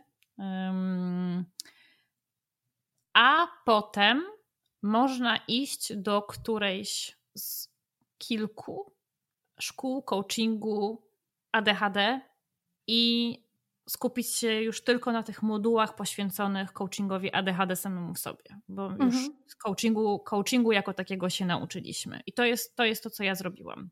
Skończyłam szkołę w Polsce, teraz jestem w amerykańskiej szkole, jednej z takich bardziej znanych i jednych w ogóle z, z pionierów coachingu ADHD w Stanach, czyli jednocześnie na świecie. To jest ADD Coaching, e, Coach Academy. E, to nie jest tanie, tania przyjemność, bo oczywiście płaci się w dolarach, więc ja mam o tyle szczęścia, że zarabiam w funtach i to nie było dla mnie bardzo bolesne. Natomiast gdybym mieszkała w Polsce, to pociągnęłaby mnie to na pewno dużo bardziej po kieszeni. Więc to jest jedna z opcji. Można też, y, jeżeli ma się tę kieszeń bardzo głęboką, można iść po prostu od samego początku do końca w, w takiej, z taką szkołą amerykańską, czyli po prostu od A do Z nauczyć się coachingu samego w sobie, jak i coachingu ADHD i, i, i wszystkiego o ADHD w ogóle w takiej szkole. No i to już jest, to już jest gruba kasa. E, ale wiesz, no, są też osoby, no, tak jak Tomek Teichman, który był u mnie. E, Tomek nie kończył tej szkoły amerykańskiej. On po prostu e, bardzo dużo czytał o ADHD gdzieś tam we własnym wymiarze. I, i, i, zaczął pracować z, z, osobami z takimi trudnościami. No i dzięki temu doświadczeniu i dzięki tej wiedzy, którą sam zdobył, e, dzisiaj zajmuje się coachingiem ADHD, bo po prostu wystarczająco dużo wie, nie? Więc to też, to też może w ten sposób wyglądać. E, ale takich sformalizowanych dróg jest, e, no jest kilka i ja ci powiem, że ja naprawdę się cieszę, że ja poszłam tą drogą, że jednak uczę się tego coachingu ADHD od osób, które robią to od wielu, wielu lat i które, które znają ten coaching ADHD od podszewki, to jak nasze mózgi funkcjonują mam dostęp do najnowszych badań, do wielu źródeł, artykułów, materiałów. No jest po prostu skarbnica, skarbnica wiedzy. E, no i samo to, że jesteśmy w takiej dosyć sporej grupie e, osób, które gdzieś tam są na, na, albo na początku tej drogi coachingowej, albo, albo gdzieś tam trochę dalej, możemy się wymieniać doświadczeniami. To jest też absolutnie bezcenne. E, więc ja osobiście, jeżeli są osoby tym zainteresowane, to bardzo polecam te amerykańskie szkoły. Naprawdę z całego serca. A jaka była druga część pytania?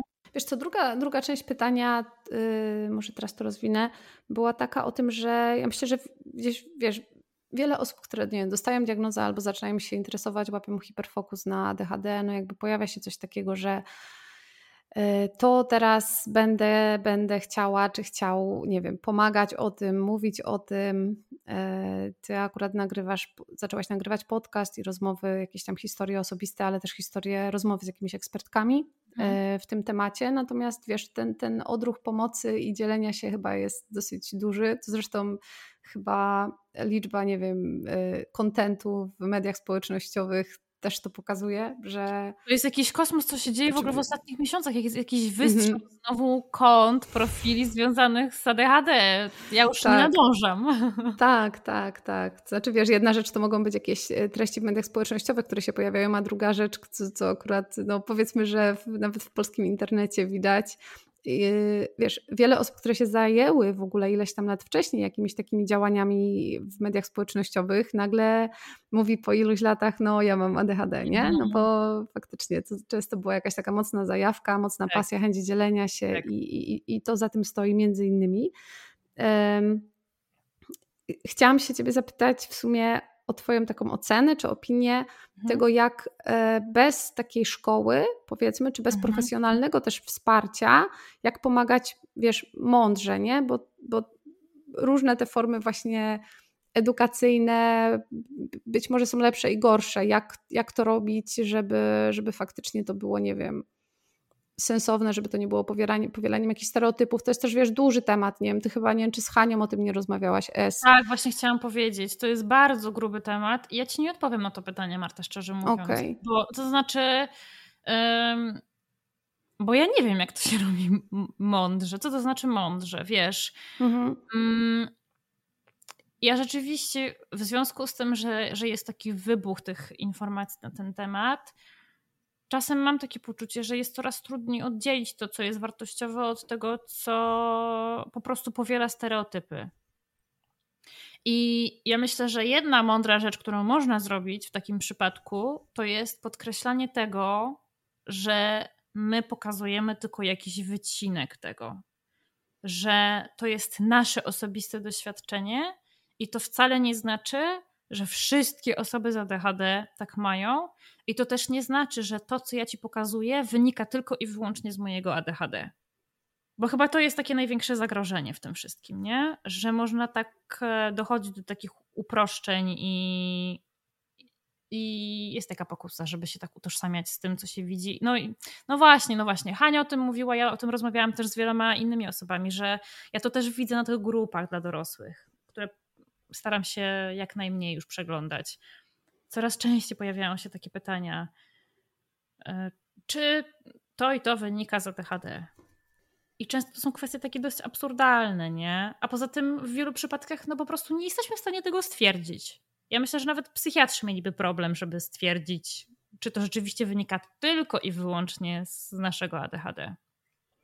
Więc jeżeli chcemy to robić mądrze, to ja bym zawsze starała się dawać taki disclaimer, że to jest po prostu moje. Że to, czym ja się dzielę, jest moje i to nie oznacza, że to musi być twoje i też nie musi to oznaczać, że ty też masz na pewno ADHD. Um, no, ale no, chyba tak.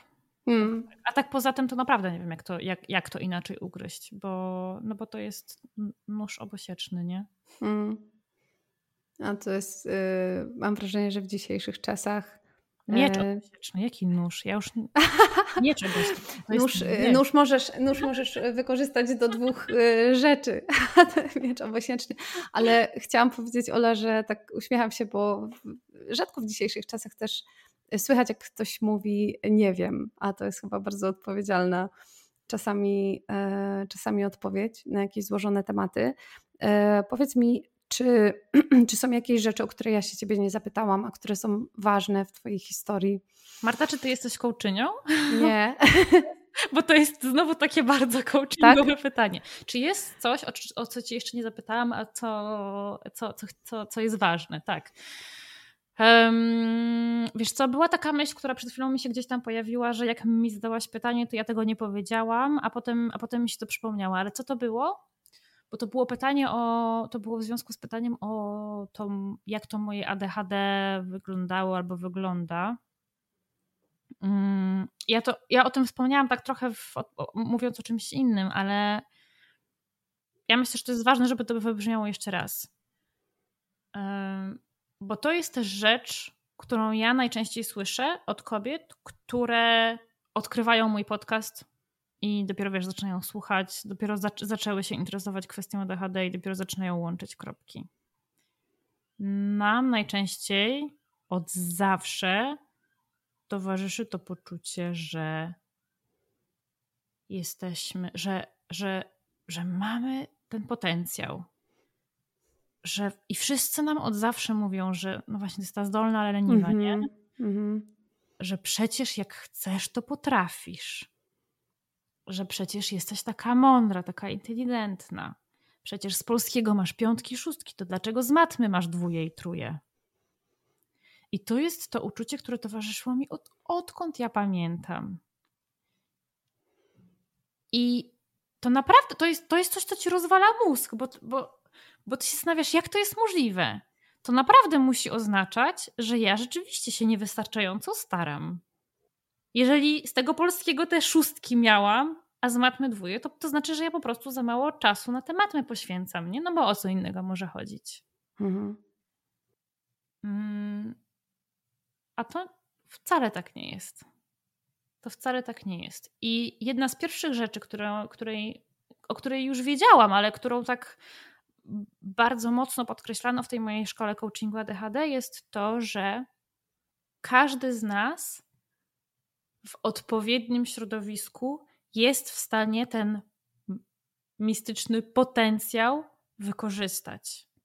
Tylko to od tego środowiska tak bardzo wiele zależy. Że jeżeli będziemy w pracy, która nie sprawia nam przyjemności, która nas w ogóle nie interesuje, to będziemy mieli dużo więcej trudności, niż gdybyśmy wykonywali pracę, która jest jednocześnie naszą pasją, albo która z jakiegoś powodu sprawia nam radość i jest dla nas łatwa i przyjemna. Um, I to jest chyba takie kluczowe, że zamiast na siłę starać się naprawiać siebie i swoje mózgi, powinniśmy szukać tych mocnych stron i tego, co, co to ADHD może nam dać dobrego. Bo my mamy, ja mam wrażenie, że to jest takie polskie w ogóle. Mamy taką tendencję takiego zamartwiania się, takiego skupiania się, takiego narzekania i skupiania się na tym, co nie działa. I ja to, ja to też widzę na tych grupach ADHD-owych na Facebooku. Um, co chwilę ludzie piszą rzeczy w stylu e, cebet to gówno, cebet nie działa, e, a ja już tego próbowałem, w ogóle nic nie działa, nic tylko umierać, nie? że już nigdy tego ADHD nie ogarnę. Ale czy te osoby rzeczywiście poświęciły wystarczająco dużo czasu i energii na to, żeby poszukać w sobie tego, co może zadziałać i jak to zrobić, żeby to zadziałało? No, więc to jest.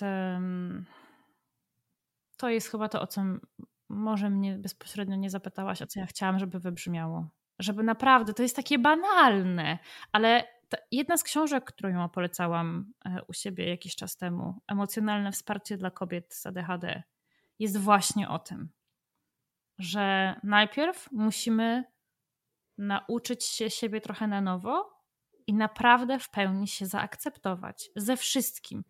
Przestać chcieć się zmieniać, a zastanowić się nad tym, jak wykorzystać to, co już mamy, tak, żeby to działało na naszą korzyść. Ale wiesz, bo to jest zupełnie na opak temu, co się słyszy od wielu lat też, tak. wiesz, w takiej kulturze, no właśnie powiedzmy terapeutycznej, nie? Czy takiej kulturze indywidualizmu, że jak coś jest nie tak, to, to właśnie odpowiedzialnym zachowaniem jest to, to zabierz się za siebie, to zacznij tak. od siebie, to zrób coś z sobą, nie przyglądaj się otoczeniu, a wiesz, też to otoczenie i ten system E, no wiesz, nie tylko na ADHD, ale na, na wiele osób wpływa dramatycznie i nie jest tak, mm. że zawsze wszystko jest naszą winą i naszą własną indywidualną odpowiedzialnością. To jest zupełnie na opak, jak słyszę ciebie, nie? W stosunku do tego, co gdzieś tam słyszałam pewnie przez większość życia. To prawda. To prawda. Dlatego to też nie jest łatwe. No i to faktycznie trzeba się zatrzymać i, i często ktoś nas musi pokierować w, tym, w, w tę stronę. No i właśnie po to jest, po to jest terapeuta, po to jest coach, nie? Żeby, żeby pomóc ci spojrzeć tam, gdzie masz patrzeć. Mm. I nagle czasami, wiesz, zamiast myśleć, że zawsze coś ze mną jest nie tak, to, to powiedzieć, ze mną jest tak. Przede wszystkim od tego trzeba zacząć. To nie mm. ze mną coś jest nie tak. Ja jestem, ja jestem okej, okay, tylko może środowisko, w którym do tej, w której do tej pory funkcjonowałem, funkcjonowałam, sprawiało, że to okej okay nie mogło wyjść na powierzchnię. Mhm. E, wiesz co, Yy, oglądałaś na pewno, bo dzieliłaś się, ja chyba się od ciebie o tym dowiedziałam, oglądałaś wszystko wszędzie naraz? No właśnie nie, właśnie jeszcze nie oglądałam, to jest ciągle na mojej liście. Nie A, okej, okay, dobra, dobra, dobra. Ale wiem, że to jest film bardzo tego, słyszałam. Mhm. I, w ogóle ta bohaterka została tak napisana z taką myślą, że no, no, no. no. Tak, tak, tak, ale okej, okay, dobra, jak nie, bo chciałam się Ciebie zapytać, bo ja go właśnie tak odczytałam bardzo pod kątem potencjału kontra, kontra, kontra mhm. rzeczywistość, ale, mhm. ale, ale w takim razie nie. Um, ale wiesz co, ja myślę, że dlatego ja tak bardzo sobie cenię tę amerykańską szkołę i to amerykańskie podejście, bo to jest takie bardzo amerykańskie. Szukanie tego, co jest dobre w tobie, i, i to wyciąganie tych pozytywów. Nie? Nam się często, no my często mówimy, że Amerykanie są tacy fake, że, że to jest takie wszystko, How wiesz. You, tak. tak, tak, tak, że to jest takie, wiesz, powierzchowne jak ten small talk, nie? Mhm. Ale to jest, to jest fantastyczne podejście. Mhm. No bo co nam, co nam dobrego da skupianie się na naszych słabościach i na tym, że czegoś nie potrafimy? Przecież my tę energię moglibyśmy poświęcić na szukanie tego, co potrafimy. Dobrze. To w takim razie moje ostatnie pytanie do ciebie. Myślę, że jest bardzo trudne, ale wiecie. O. Co jest dobrego w Oli? O Jezu, jakie to jest trudne pytanie. Marta, czemu ty mi to robisz? wow, to jest dobre pytanie. Czy ja je mogę teraz e, wykorzystywać e, i używać go w, w moich rozmowach? No, no proszę, proszę. Znaczy wiesz, ja tylko ciągnę wątek, bo sama powiedziałaś, że to jest najważniejsze. Mm, nie, wiesz co, ja już się, ja już się uczę doceniać tego, co jest dobre mhm. Ale też ja mam takie doświadczenie, że wiesz, doceniać to jest jedno, ale teraz ty to musisz powiedzieć na głos, no, inni to usłyszą. Właśnie, ale, ale, I mam takie poczucie żenady, wiesz? Mam no. Od razu mam taką blokadę. O Boże, jak ja to powiem na głos, to wszyscy to usłyszą i wszyscy będą myśleli, że ja o sobie myślę, że jestem taka super. Nie super. Y, spróbuj. Wiesz, zawsze, zawsze, zawsze nie musisz tego wykorzystać w montażu, ale spróbuj powiedzieć na głos, co jest dobrego w Oli. Mm, ja myślę, nie, ja wiem, ja wiem, że w Oli dobre jest to, że ma w sobie bardzo dużo empatii i że ona potrafi tę empatię przekuć w coś fajnego i wykorzystać ją w taki sposób, że, że to robi coś dobrego innym osobom. I ja już nie mówię tylko o podcaście i o coachingu, tylko tak w ogóle w życiu. Zawsze tak miałam i ja naprawdę to zawsze słyszałam od moich przyjaciół, od bliskich osób, że ja potrafię słuchać i że potrafię być i, i nie oceniać, i tylko tak być przy kimś i z kimś. Mm, I ja to o sobie, i to o sobie chyba zawsze wiedziałam i zawsze czułam, że to jest, że to jest dobre i że ja to powinnam gdzieś jakoś wykorzystać.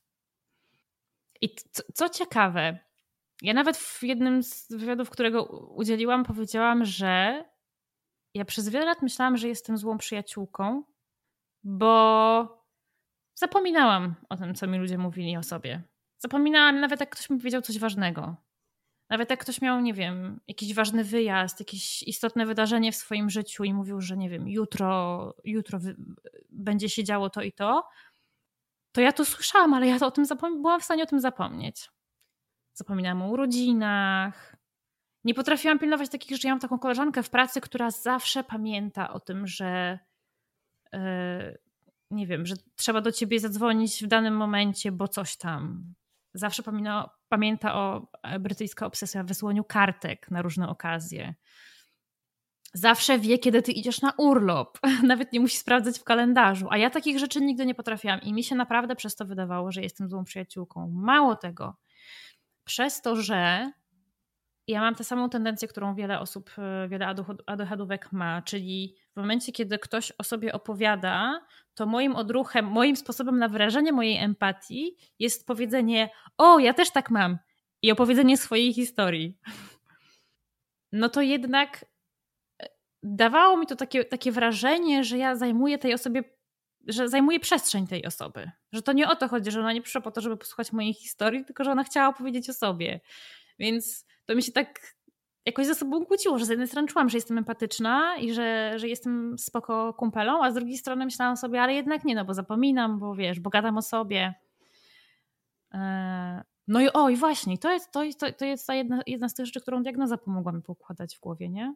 Że ja to zrozumiałam wreszcie i teraz już wiem, że na to pytanie mogę odpowiedzieć tak, no empatia jest fajna w Oli. Co jeszcze? Też więcej, czy wystarczy? Yy, wiesz co? Pytanie, czy ty chcesz? Myślę, że wystarczy. Myślę, że to jest taka, wiesz, ta jedna rzecz, która pierwsza przychodzi, że to jest to, to jakiś taki ważny potencjał. Fajnie, Ola. Znaczy w ogóle, wiesz, dowiedziałam się i słuchaczki i słuchacze usłyszą też y, o Twoich dalszych planach. Bardzo Ci gratuluję tego, że będziesz tą książkę wydawać y, i pisać. I myślę, że jakoś tak też się troszeczkę czuję z y, autoterapeutyzowana słuchając ciebie, bo absolutnie chyba nie ma czegoś takiego jak zbyt duża ilość historii i zbyt duża ilość tych konkretnych takich wiesz przykładów z życia, w których ktoś ma, ktoś ma tak samo hmm. i w momencie, w którym wiesz e, wiele z nas przez lata czuło się właśnie innymi i że nikt nie ma tak jak ja, to, to po prostu może stąd jest ten głód ciągle tak. gdzieś tam nie, nie do zaspokojenia tak naprawdę. Y, bardzo się, bardzo się cieszę, że miałam możliwość stanąć tutaj po drugiej stronie mm. tego mikrofonu y, I, I, cieszę się też bardzo z tego, że gdzieś u Ciebie ta droga idzie w taką dobrą stronę, że ten potencjał będzie się, będzie się realizował, bo w, mo w, moim osobistym ADHD to jest bardzo duży temat i, i, i też jakby cieszę się Twoim szczęściem tutaj w związku z tym. Ojej, dziękuję Ci bardzo. Dziękuję Ci, dziękuję Ci bardzo za ten pomysł wspaniały, żeby odwrócić rolę, bo ja bym, ja bym sama chyba na to nie wpadła. E, albo gdybym wpadła, to pewnie byłoby mi głupio kogoś poprosić. Więc cieszę się, że, że to zrobiłaś. Nie musiałam, nie musiałam się czuć głupio. No to dziękuję bardzo. No, ja również.